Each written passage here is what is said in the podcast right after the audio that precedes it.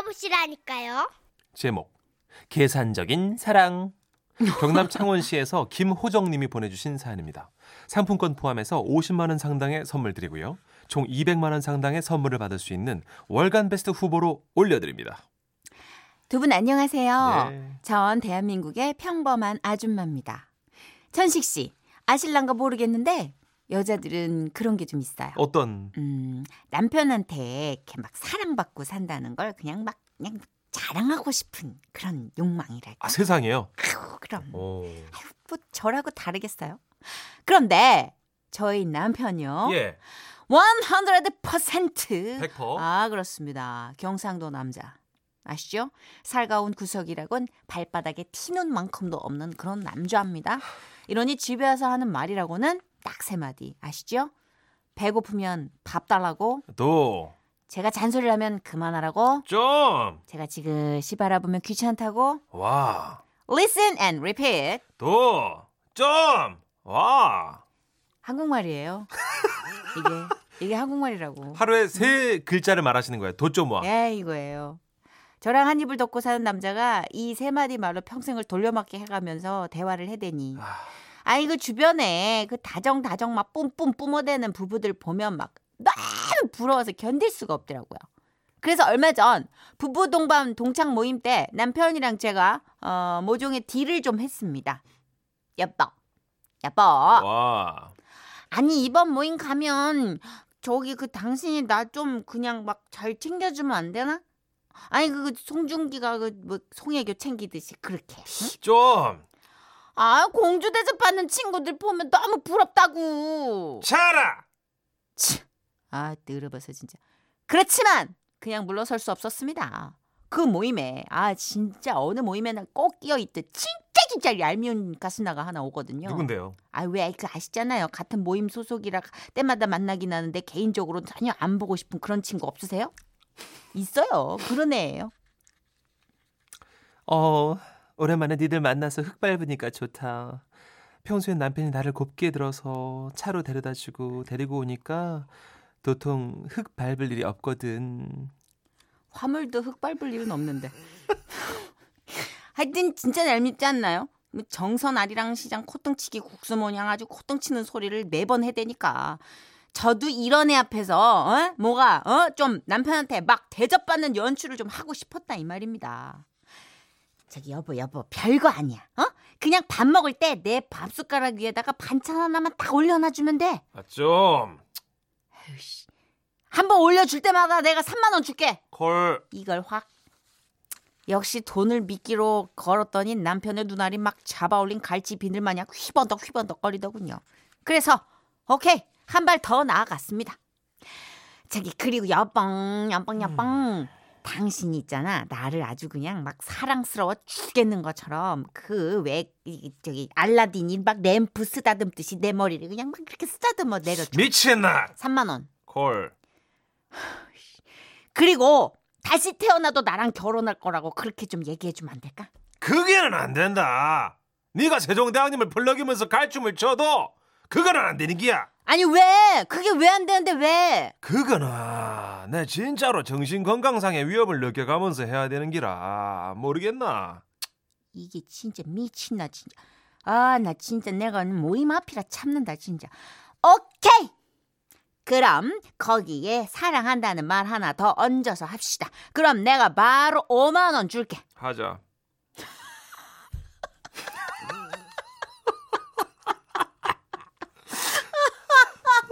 진짜 난 힘 빠져. 진짜 힘 빠져. 그렇습니다. 그렇게 만반의 준비를 끝내고 드디어 동창회의 날이 찾아왔습니다. 남편은 입구에서 제 코드를 받아서 들어줬습니다. 어머, 호정이 남편 자상하시다. 브라보. 이렇게 자상하신데 그동안 왜 몰랐지 우리가? 아주 순조로웠죠. 그리고 밥 반찬을 이렇게 집어가지고 제 밥 위에다 올려줬습니다. 예뻥, 나 멸치 누나 묻었다. 으쌰요? 멸치 대가리 떼고 올려줘요. 아, 그냥 묵지 참말. 3만 원. 자, 뗐다 대가리 묵으라. 모임은 점점 절정으로 흘러갔습니다. 창수 씨 참 자상하시던데 그러면 다시 태어나도 호정이랑 결혼하실 거예요? 남편의 이마에 핏대 한 줄기가 불끈 솟아올랐습니다. 아무요. 지는 다시 태어나도 마을의 집사람이랑 결혼할 겁니다. 아유, 진짜. 그러고선 동창회 간다고 미용실에서 빵실하게 드라이한 제 머리를 사정없이 쥐어뜯으며 쓰다듬더라고요. 아우 왜 그래? 하라매. 아프다고. 생전 저를 쓰다듬어 본 적이 이씨야 말이죠. 아주 그냥 머리카락이 매생이국에 매생이 마냥 엉켜갖고 너무 아파가지고 눈에서 눈물까지 송글송글 맺힌 겁니다. 어머 얘, 너 지금 감동받아서 우는 거야? 아우 지지배. 아니 내가 내가 좀 감성적이잖아. 남편은 내친김에 다 털어내버려야겠다고 생각했는지 비듬 털듯이 제게 말을 털어냈습니다. 정아, 내 니를 억수로 사랑한대. 꼬마씨를 징글징글하게 사랑한대. 참나, 친구들은 아주 그냥 소리를 깍깍 질러가며 휘파람을 풀어댔고요. 급기야는 뿌뿌해, 뿌뿌해, 뿌뿌해. 지지배들 진짜 아주 음흉 싫어가지고. 뭐 어떡해요. 상황이 이렇게 됐는데. 저는 오므렸죠. 입술을. 닭똥집 모양 요렇게 아이다. 이거 아이다. 너 비싸 안 나면 멀쩡 황인기라. 경 입술들이 대라. 안 된다. 부부끼리 일하는 거 아이다. 좀 자꾸만. 친구들의 눈은 다 우리에게 꽂혀 있는데 이 양반이 다가가는 제 입술에서 점점 몸을 멀리하는 겁니다. 진짜 시간은 속절없이 흘렀고 전 뭐라도 해야 했습니다. 그래서 남편만 볼 수 있도록 테이블 밑에서 손가락 10개를 쫙 쥐가 나로 펼쳤습니다. 10만 원을 가리키는 제스처였죠.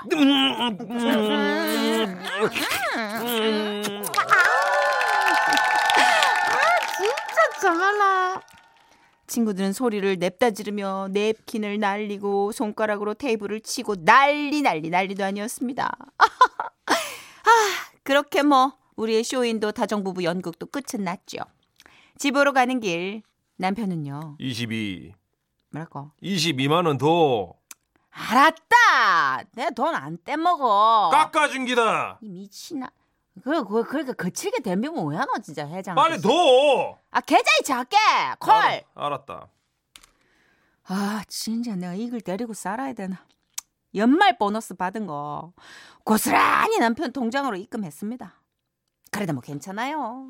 하는 동안은 전 잠깐이라도 행복했으니까요. 친구들도 반응이 괜찮았고요. 뿌듯했습니다. 오늘도 전 의리로 정으로 남편과 삽니다. 걱정하지 마세요. 여러분 생각보단 잘 먹고 잘 삽니다. 괜찮아요. 돈 주고 산 행복도 행복입니다. 그래요. 남들이 비웃으면 안 돼요. 응? 내가 정당하게 벌어서 산 행복이야. 1년 동안 되게 행복한 부부로 기억에 남잖아요. 그죠?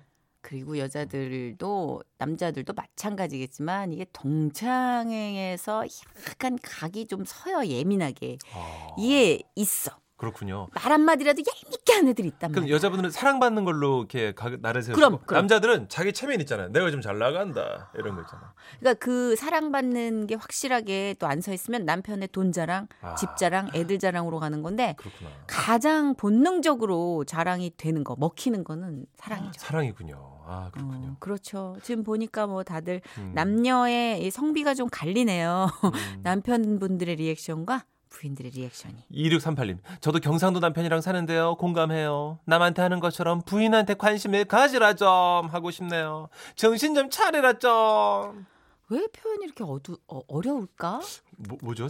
세습. 근데 그게 아니 그런 분위기가 좀 내려온 걸 수도 있어요. 남자답지 못하게 진짜 뭐고 그게 띠라. 남자는 좀 이렇게 묵뚝뚝하고 이렇게 남자다. 특히나 그쪽 부분들이 좀 있더라고요. 젊은 분들 없지 않아 있겠죠. 예. 유창은님이 오늘따라 쇼인도 두 분 연기 실감나네요. 두 분 철저하게 비즈니스 관계인 거죠? 압도적으로요. 저희는 그렇습니다. 스승과 제자잖아요. 네 그렇습니다. 그리고 정말 오랜 세월 서로를 봤기 때문에 정말 우습습니다. 저기요 선배님. 저도 이제 할 말 많거든요. 저를 우습게 보시잖아요. 네. 댁도. 옆에서 보면 얼마나 웃긴데요. 0472님, 우리 집이나 그 집이나 머니의 위력이 세네요. 참고로 전 아들한테 엄마 사랑해요 이 말 들으려고 돈을 줍니다. 한편 우리 남편네 대표로 김경태 님이 듣다가 너무 지쳐가지고 미니를 올려주셨어요. 아, 그만하자. 전우끼리. 전우 아닙니다, 김경태 씨. 사랑하는 부부잖아요. 부부. 아, 전우도 위급할 땐 없고 뛰더만. 그렇죠. 네? 그러니까. 하여튼 진짜 좀 잘해주세요. 네. 그렇게 똥싼 목소리 내지 말고 노래 좀. 들어주세요. 자, 나미의 노래입니다. 이게 좋은 건지 아닌지 모르겠지만 영원한 친구.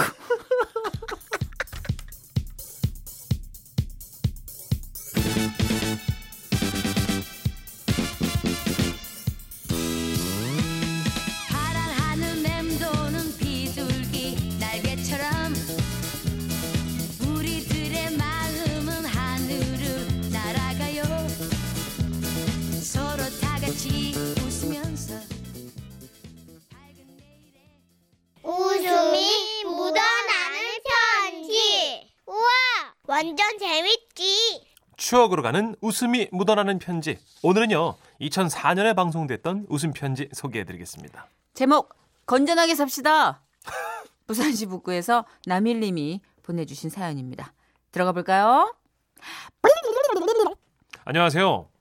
아내는 저에게 설거지 시켜놓고 슈퍼에 갔는데, 아, 슈퍼라는 말 오랜만에 듣네요. 요즘은 저 편의점을 갔냐. 그렇죠. 그 짬에 이렇게 글을 써봅니다. 제가 오늘 이렇게 펜을 든 이유는요. 이 자리를 빌려 죄짓고는 못 산다. 세상에 완전 범죄란 없다. 반드시 응징을 받게 된다. 이런 참교훈을 많은 남성분들에게 심어주고 싶어서입니다. 근데 제가 이렇게 말하면 어떤 분은요. 너나 잘해줘, 아쉬워. 예. 이렇게 말씀하실 거라고 사료되는데 하여간 저도 앞으로 잘할 겁니다. 그럼 지금부터 제가 직접 몸으로 체험한 죄짓고는 못 산다. 그 생생한 체험의 현장을 말씀드리겠습니다. 그러니까 사건은 지난 4월의 한 어느 화창한 토요일로부터 출발을 했더랬습니다. 당시 직장 동료로 그간 각종 사건에 연루되면서 끈끈한 우정을 자랑했던 임대리, 정대리 그리고 저 이렇게 셋이서 우리가 보다 나은 발전을 위해 그간의 스트레스를 좀 풀어야 되지 않겠느냐는 참신한 생각으로 오랜만에 포장마차로 향했습니다. 사실 여기까지는 아무 일도 없었고 지극히 건전하지 않을 수 없습니다. 그러나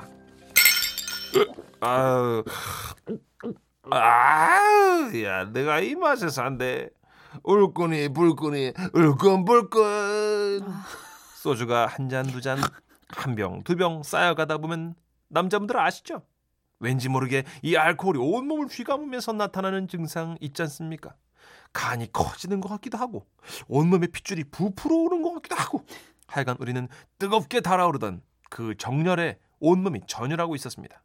그런데 바로 그때 포장마차 너머로 아련하게 들려오던 그 뮤직 소리. 아하 아하 아하. 야 봐라. 뭐를? 저 노래가 막 우리를 막 땡기는 안 간다. 어이? 아 어이? 그러네. 야 마 내도 한대 춤 좀 틀다 이거. 파닥파닥 쪼쪼 했다 이거. 야 가기 살아있네. 야 그럼 우리 오늘 이 밤을 한번 후끈 뜨겁게 불살라볼까? 볼까? 오랜만에 몸 좀 풀어볼까? 어떤 너? 야 마 안 된다. 그 나쁜 짓 아이가. 우리에게 무엇보다 소중한 가정이 있다 카이. 사실 속으로는 이렇게 말하고 있었는데요. 어쩐지 안 들리더라고. 술에 취해서 혀가 잔뜩 꼬인 채로 제가 내뱉은 말은 야 이거 자식 너너 돼돼돼돼 콜 안 되라고 말한 겁니다. 근데 어쩌다 보니 돼가 돼버렸더군요. 하여간 우리 모두는 임대리의 강력한 제안에 아무 말도 하지 못하고 그냥 광란의 무도회장으로 입성한 죄밖에는 없었습니다. 아우 스멜 삶의 열정, 삶의 에너지가 솟아오르는구나. 컴온 야야 우리 그러지 말고 저쪽에 아가씨들도 셋인데 짝도 딱 맞고 이제 부킹 한번 해보면 어떻겠노? 어이? 부킹? 아우 컴온 고모. 오케이. 그러면 지금부터 우리는 가명을 쓰는 게다.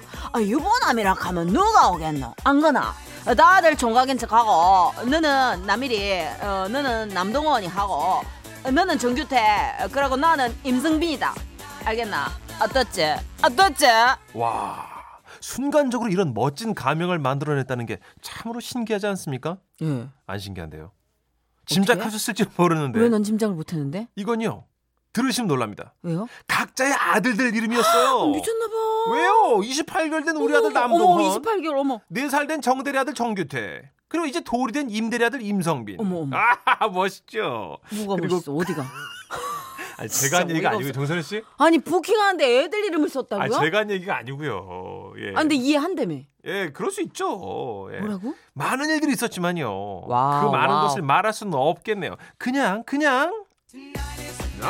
아예 아예 오예 아예 고모 야 이거 막 내 몸이 막 지금 난리 났다. 지금 막 불타오른다. 내 가슴은 마이마야 막 태평양이 돼. 아이고야 이리 와가 빠져봐라 쫙하니 고마 빠져 죽겠네. 마시라 술에 돌아간다 쫙쫙쫙쫙. 그냥 예, 해운대 쪽이었나 하여튼 뭐 광란의 밤이 쭉 이어졌고요. 왜 그러세요? 상대 아가씨 셋, 우리 총각 셋 이렇게 총각이라고 해드릴게요. 예, 동현아, 규태야, 성빈아 하면서 막 아주 유익하고 막 재미난 시간을 보내십니다. 그런데 특히 제 파트너였던 그녀는 어찌나 쾌활하던지요. 오빠.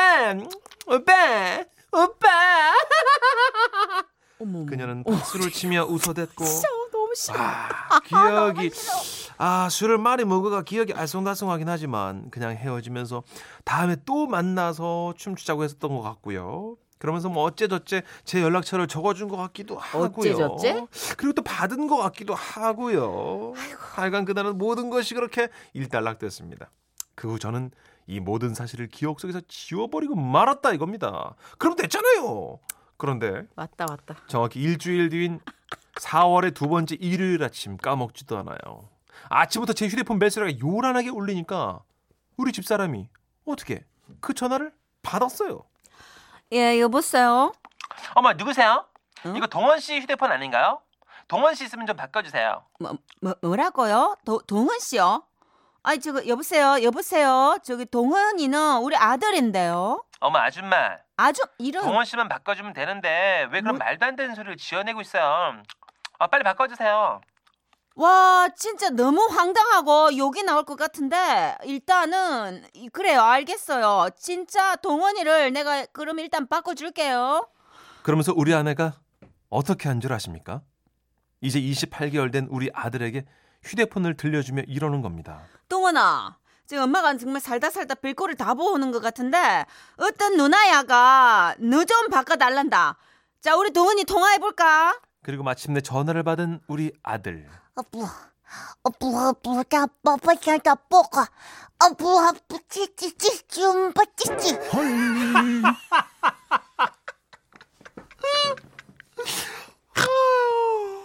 여보세요? 자, 우리 아들이랑 통화하셨죠? 예, 여보세요? 야, 듣고 있니? 너 도대체 누구야? 너 똑바로 말해라. 니 혹시 저기 얼굴 길쭉하고 턱 뾰족하고 눈이 양옆으로 쭉 찢어진 남자한테 전화한 거니? 그래, 그게 맞는다면 너는 오늘 뒤졌어. 나 그 인간의 법적인 마누라거든. 그래, 너 얼른 말해. 니 누구야? 너 누군 것이니? 어머, 뭐래 진짜. 별꼴이야. 야, 여보세요? 야, 너 죽어. 너 내가... 와! 여러분, 저 어쩌죠? 참고로 우리 마누라. 잠깐 들어도 아시겠지만 진짜 한성깔 하는 사람입니다. 그런 사람이 가만히 있겠습니까?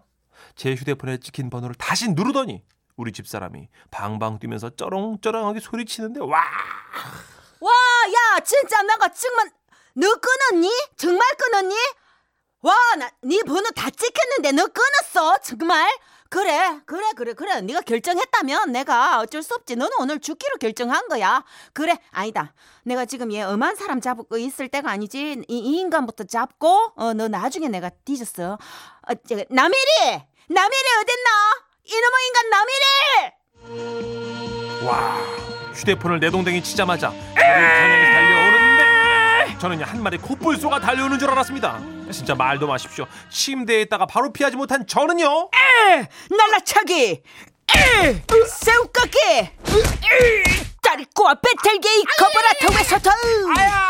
이리와 이리와. 그래 저는 그냥 죽었습니다. 살아있네 아직. 아니 말만 교환한 거예요.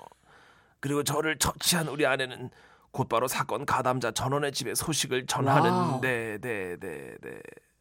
어떻게 됐냐고요? 자꾸 물어보지 마십시오. 다음날 회사에 출근해보니까 임대리는 목뼈가 잘 안 들어간다며 파스를 붙이고 왔고 정대리는 다리를 절더라고요. 하여간 그날 셋이 조용히 자판기 커피를 뽑아 마시며 말했습니다. 얘들아 당분간 몸조심하지. 그래 알았다. 내 갈비 나갔나 보다. 당분간 퇴근하고 바로 들어가서 자세 낮추도록 하지. 우리 집사람이 셋이 뭉쳐 다니는 거 한 번만 더 보마. 막 인생 그것을 접어야 할 거라고 그렇게 하더만. 그래 그래 맞다. 야 너는 어제부터 똥도만 산다. 열심히 일만 하자 당분간. 가자 가라. 그 후 저는 참으로 오랫동안 아직까지도 집에 돌아오면 마누라에게 두 손 공손히 휴대폰을 내어드리고 있습니다. 왜냐고요? 휴대폰 검열받아야 되니까요. 끝으로 전국의 남성 여러분, 완전 범죄는 없습니다. 그러니까요, 되도록 건전하게 살아주세요. 소용이 없어요. 아무리 방송에서 이렇게 얘기해도 직접 경험을 해보셔야지 또 아시더라고요. 아주 신나게 노셨네 그래도. 1972 쓰신 분께서요. 이건 뭐 천식이 사연이네. 아니거든요. 겹쳐. 많은 부분이 겹쳐. 아니에요. 저는 겹쳐. 옛날에 잘 나갈 때 더듬어요, 나이트클럽에서 돈벌이를 한 거죠. 뭐라고요? 한 2, 3년간. 벌고 쓰고 했잖아요. 다. 썼죠. 강남에 좀 갔었죠. 죄송합니다. 한때. 총각 때. 한때. 김영숙님. 결혼 후 나이트에 갔을 때 스테이지에서 춤추고 있는데 술 취한 남편을 만나 같이 놀았던 기억이 있네요. 혼인 이후에 부킹하신 거예요? 네. 선결혼 후 부킹? 네. 저도 마셨고 남편도 취했고 뭐. 천생연분이시다. 정말. 어머 진짜. 네. 소울메이트. 옛날 얘기 같아요. 그죠? 그렇지. 네. 근데 이렇게 좀 유흥에 관한 코드가 맞으면 괜찮아요. 좋죠 그러면. 뭐든지 코드가 맞으면 돼요. 김용란님. 네. 나도 처녀 때는 나이트 한참 다녔는데 부킹한 남자랑 이런 얘기 저런 얘기 하다 보니까 그 남자 말 너 누구 동생이지? 이런 데서 막 이러고 놀지 마라. 위험하다. 그러더니 계산해주고 갔는데 네. 성남에서 강원도 옆집 오빠를 만날 줄이야. 하셨어요. 옆집 오빠였어요. 이 정도는 괜찮지 뭐. 성남까지 원정 가신 거예요? 원래 이제 또 부킹은 원정이 또 제맛이고. 그렇죠. 한때. 성남 쪽이 또 괜찮죠. 제가 아는 가수분은 또 이렇게 가시다가 팬클럽 회장이었던 분을 만나가지고 저런 망신당했고요. 이런 얘기 저런 얘기 하시면서 그럴 수 있어요. 아무것도 못하고 집에 오셨다고. 지난 이야기니까. 그렇습니다. 자, 그 시절 분위기 한번 내볼까요? 조엘입니다. 9 to 5. 와우.